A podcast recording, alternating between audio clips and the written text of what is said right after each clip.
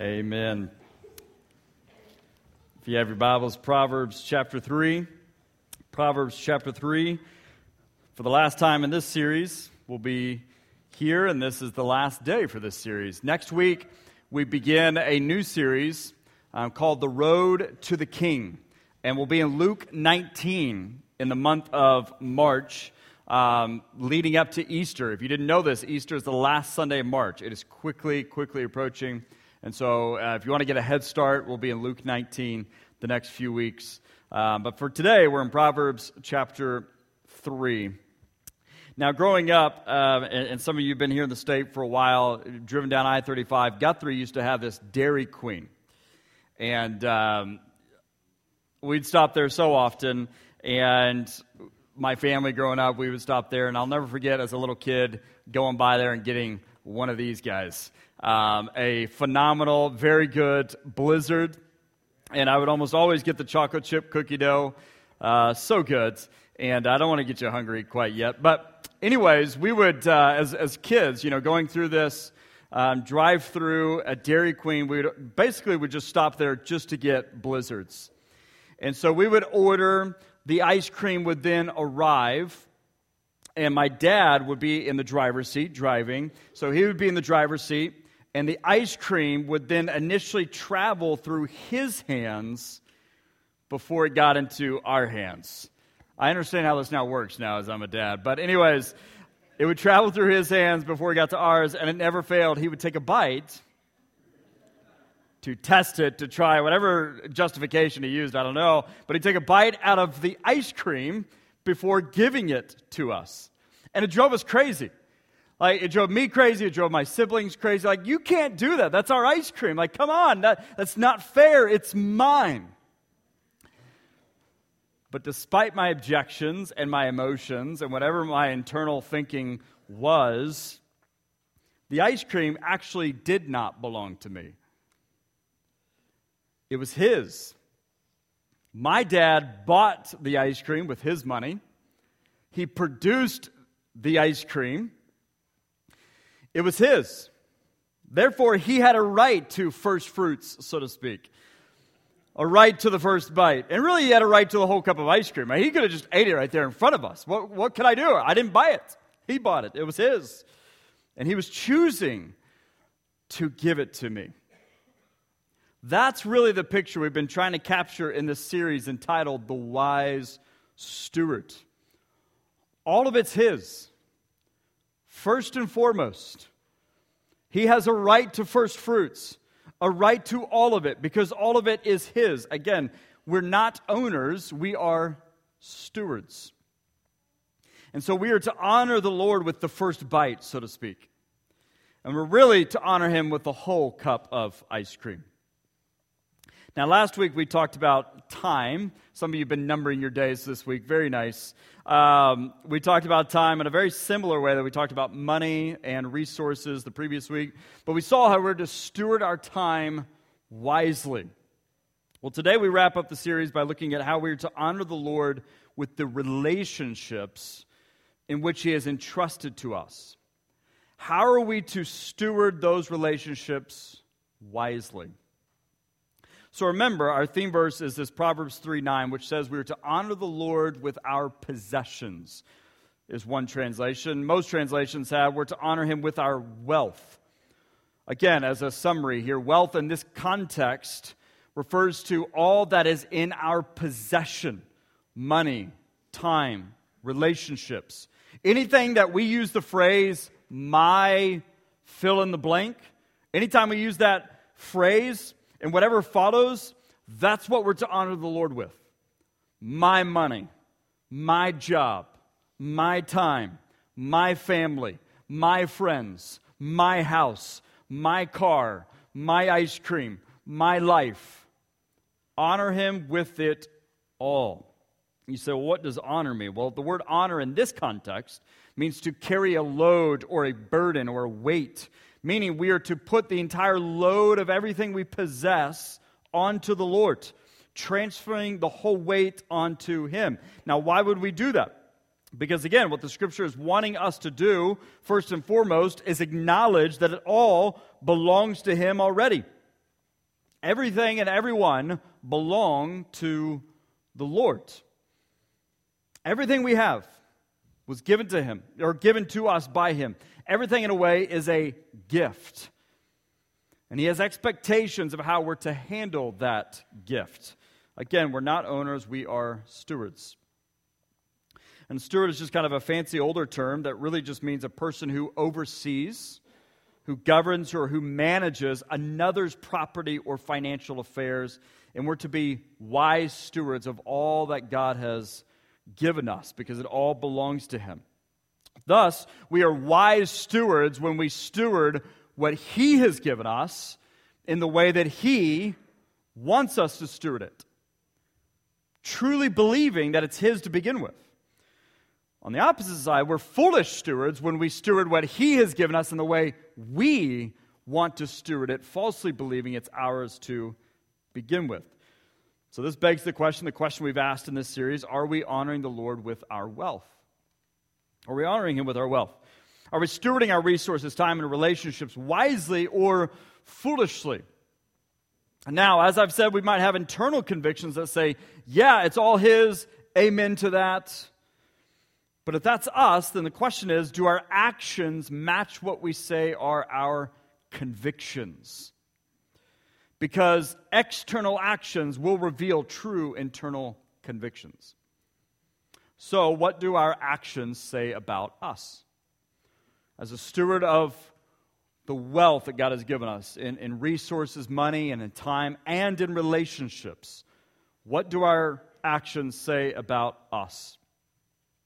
And so with relationships, what do our actions say about us when it comes to being a steward of our children, grandchildren, siblings, parents, grandchildren, grandparents, friends, neighbors, coworkers? Are we wisely stewarding these relationships, or are we foolishly stewarding these relationships?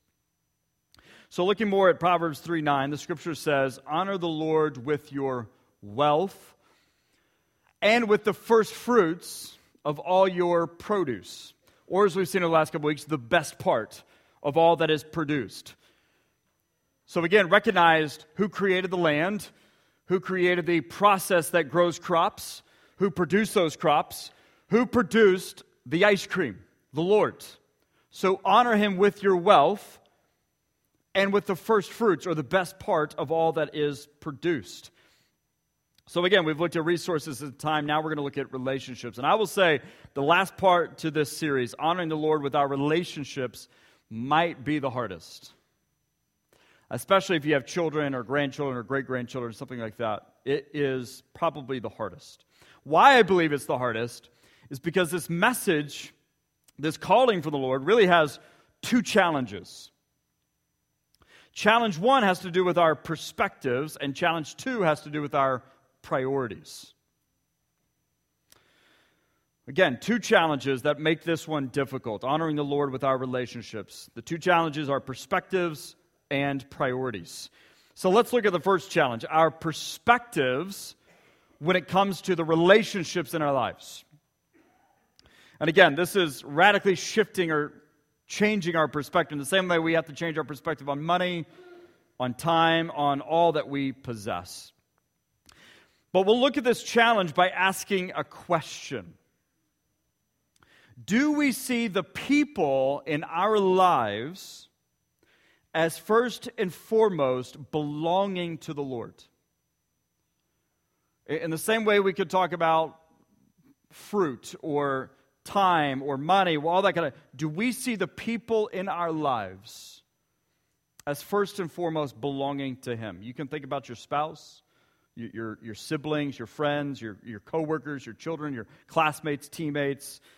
Do we see the people in our lives as first and foremost belonging to the Lord? So remember, just a couple of weeks ago, we looked at Abraham's moment with Isaac. It's a very gut-wrenching kind of moment in which he literally laid Isaac on the table and through his external actions declares his internal convictions that he's all yours. Isaac, and not just Isaac, myself.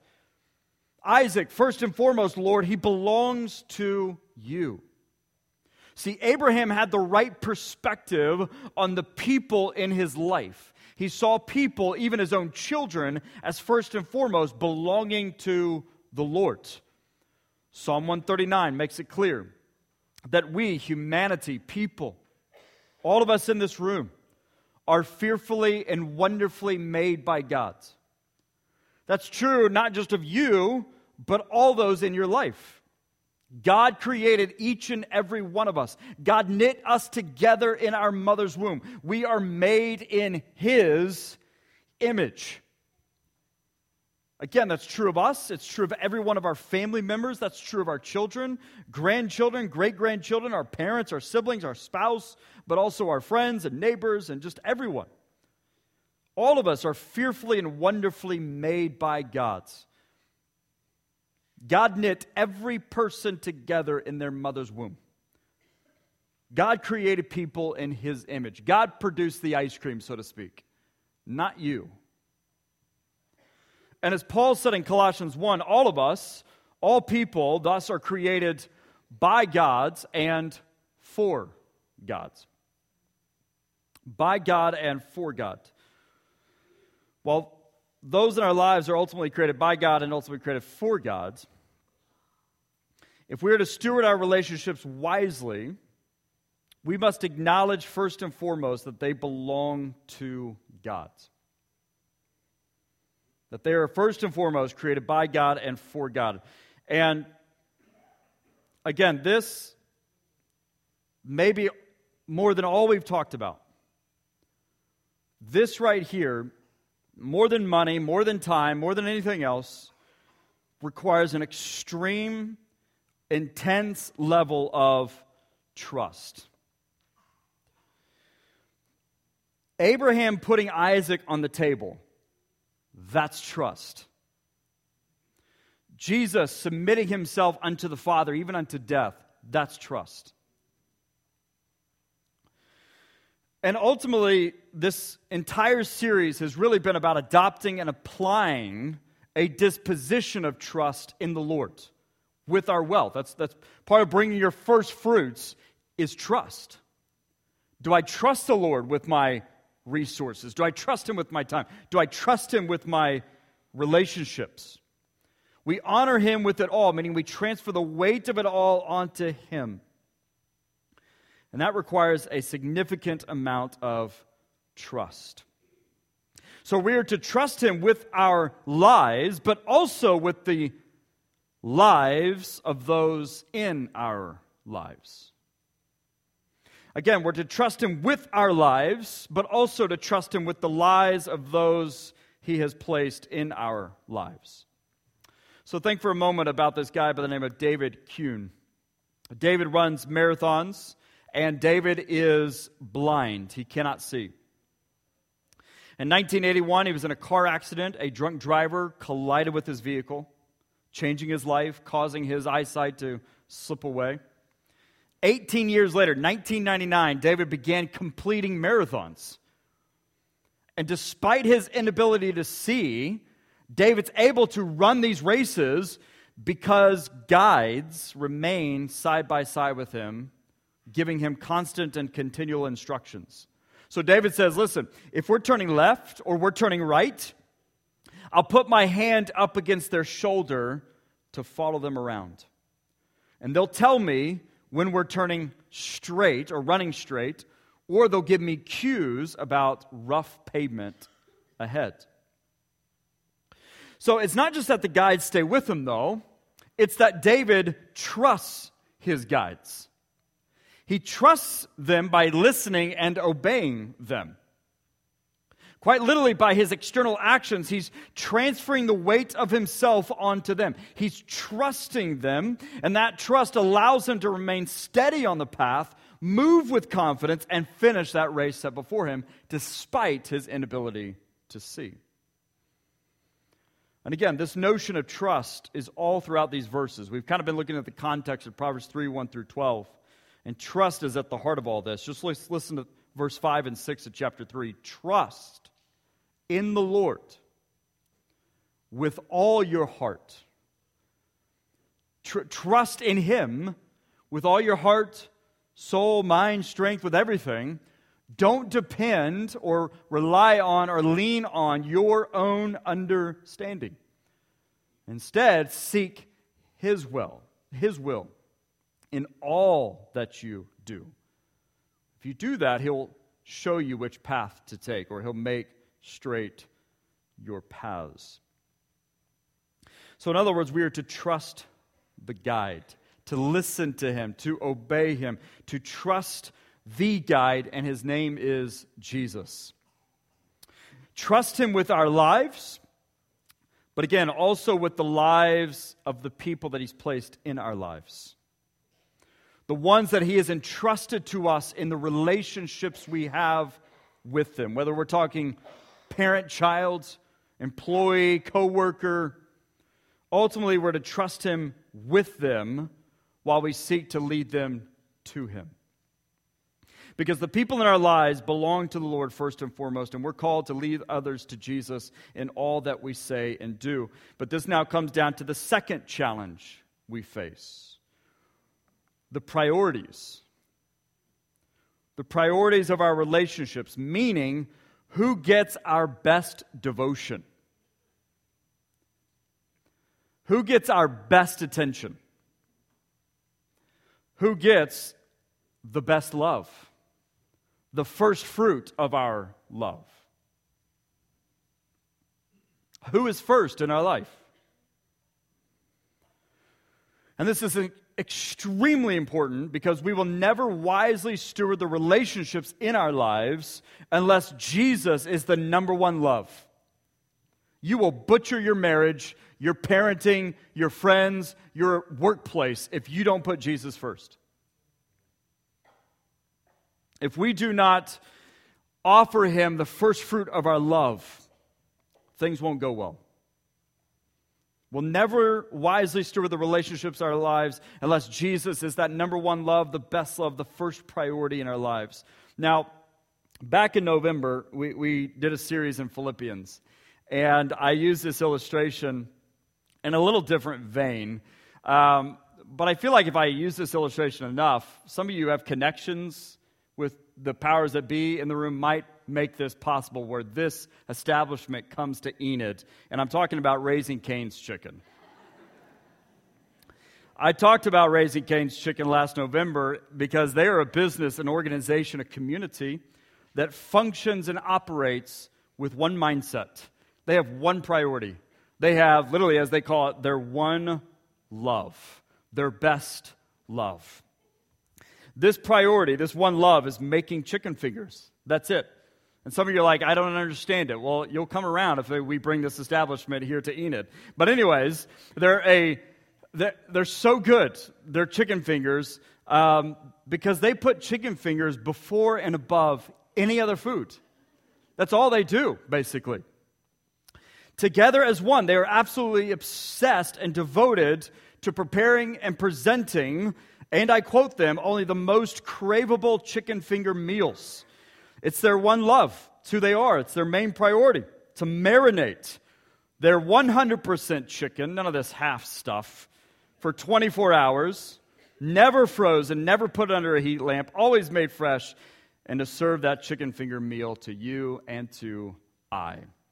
It's that simple. It's easy. It's their priority. It's their one love.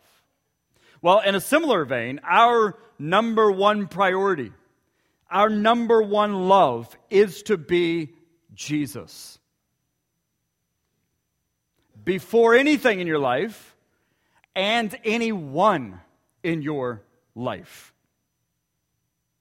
He should get the first fruit of our love, the best love. Because think about what Jesus said on this in Luke 14. We see great crowds were with Jesus, following Him. And Jesus turned to the crowds and He said, listen, if anyone comes to me and does not hate his own father and mother, his wife and children, brothers and sisters, yes, even his own life, he cannot be my disciple. Whoever does not bear his own cross and come after me cannot be my follower. And then He puts out these two stories. For which of you, desiring to build a tower, or a building does not first sit down and count the cost, whether he has enough to complete it. Otherwise, when he's laid a foundation and is not able to finish it, all who see it will begin to mock him, saying, "Hey, this man began to build and was not able to finish." Or what king, going out to the field for battle to encounter another king in war, will not sit down first and deliberate whether he is able with 10,000 to meet him who comes against him with 20,000? And if not, while the other is yet a great way off, this man will send a delegation and ask for terms of peace. So therefore, any one of you who does not renounce or surrender all that he has, and any one that he has, cannot be my disciple. In other words, in order to be his followers, we must do what Abraham did and truly surrender everything and everyone onto that table. It's all yours. And put Jesus first as our number one priority, as our number one love. And if we refuse, he's literally saying, then you can't follow me. Because that's the foundation. That's where it begins. And we most certainly will not steward our relationships wisely. So as Jesus said, we must count the cost of following him, the cost of honoring him with your wealth. And that cost is complete surrender. To acknowledge that the first fruits belong to him, that the whole produce belongs to him. Transferring the entire weight onto him, even the people in our lives, even those we love so, so dearly, the Isaacs in our life.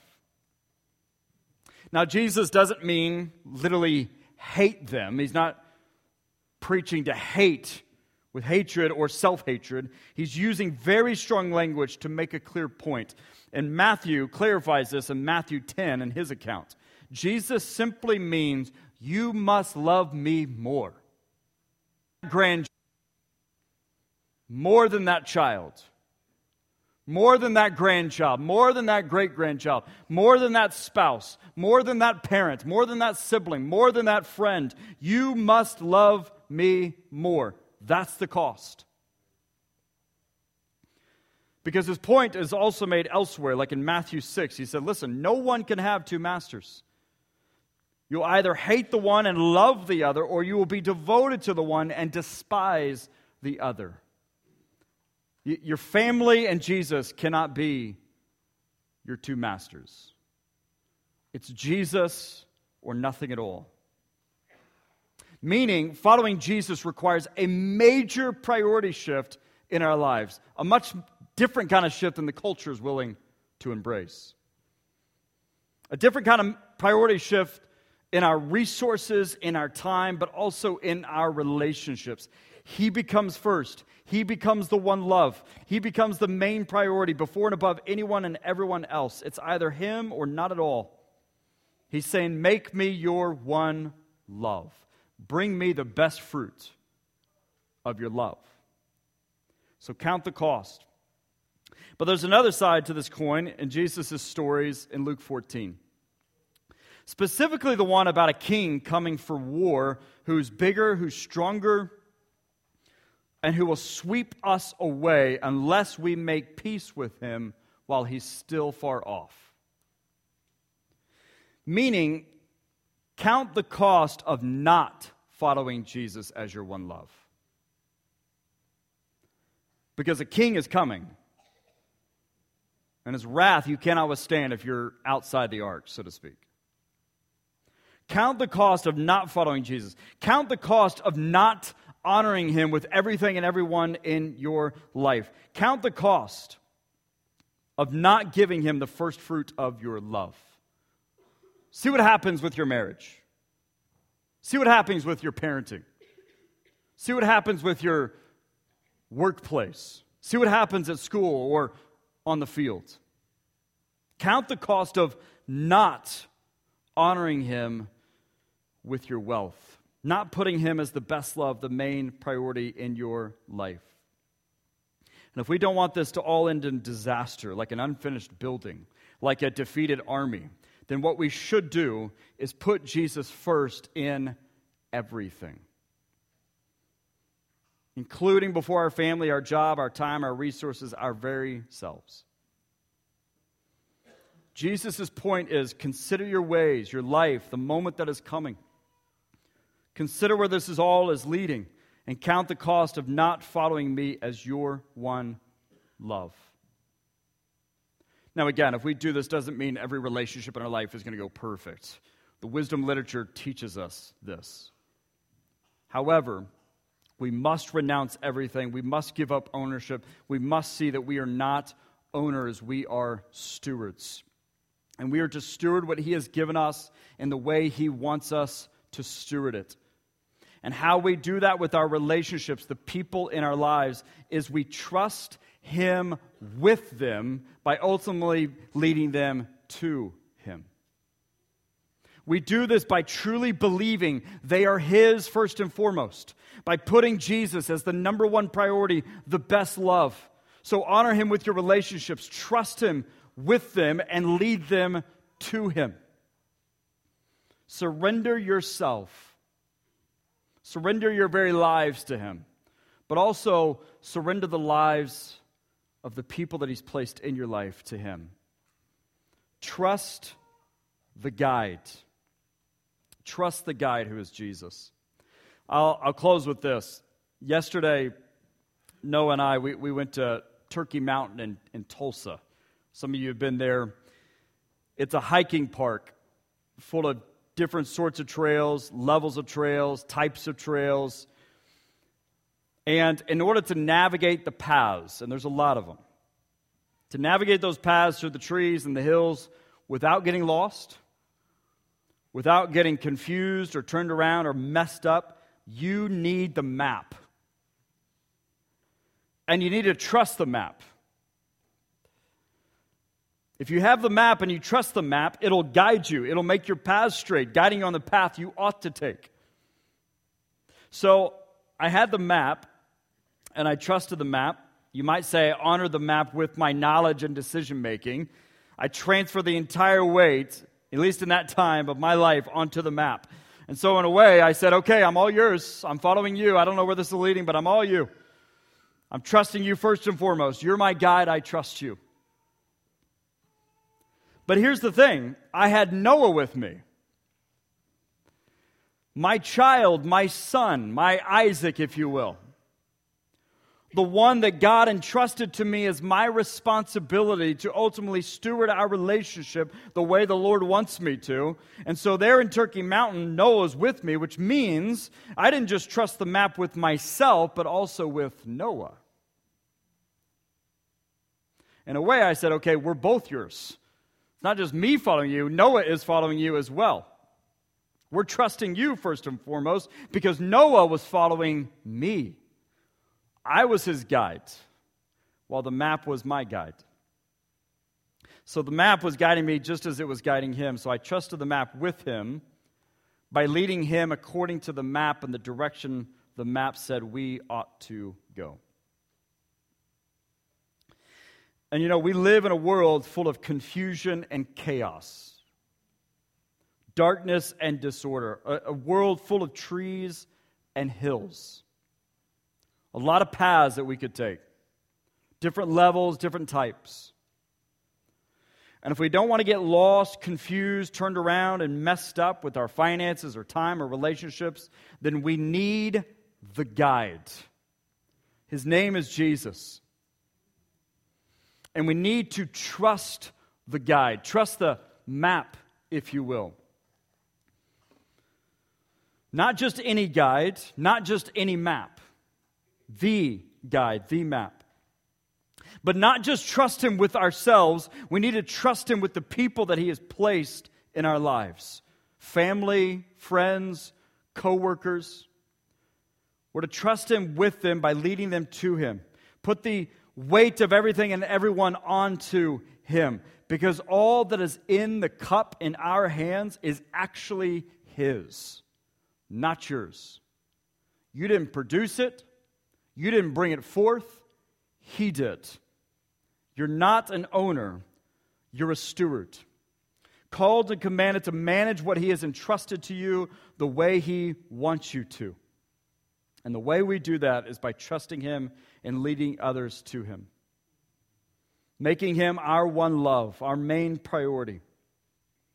And when we let Him initially take control of the cup in His hands, in the end, we find that we too get to hold the cup in our hands. We find that when we honor Him with the first fruits of all that is produced, we find then that our barns will be filled with overflowing, that our vats will brim over with new wine.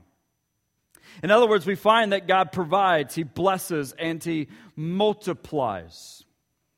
We find that with our resources, time, and relationships, that we will remain steady on the path, move with confidence, and finish the race set before Him. This doesn't mean that things are going to go perfect for us. This doesn't mean that there's not going to be variables thrown in there or curveballs thrown in there that throws so much off. Look at the story of Job. What it means is that we need to trust the guide. Listen and obey Him because He's leading the way. So with heads bowed, eyes closed, I'm going to invite the team forward. We're going to have a time of invitation. As you think about this series,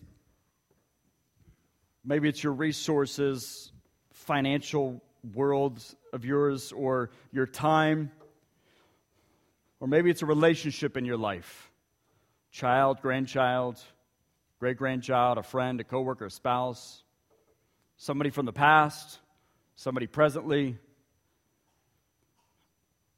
And the Lord is calling you to surrender whatever that is to Him, to trust Him with it or with that person. For some of us, He's calling us to make Jesus the priority, to bring our first fruits of love to Him,